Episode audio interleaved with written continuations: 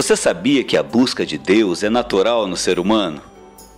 Toda a sua aspiração pela verdade, pela felicidade, é no fundo uma busca daquilo que a sustenta absolutamente, que a satisfaz absolutamente, que a torna absolutamente útil.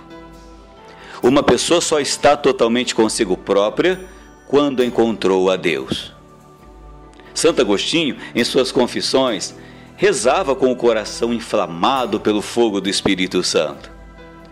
Senhor, tu criaste-nos para ti, e o nosso coração está irrequieto até encontrar o descanso em ti. Você tem essa sede de Deus em seu coração? Você tem procurado a Deus? São Lucas, no livro dos Atos dos Apóstolos, ensina que Deus está perto de nós. Nele vivemos, nos movemos e existimos. Que você possa buscar o Senhor todos os dias de sua vida.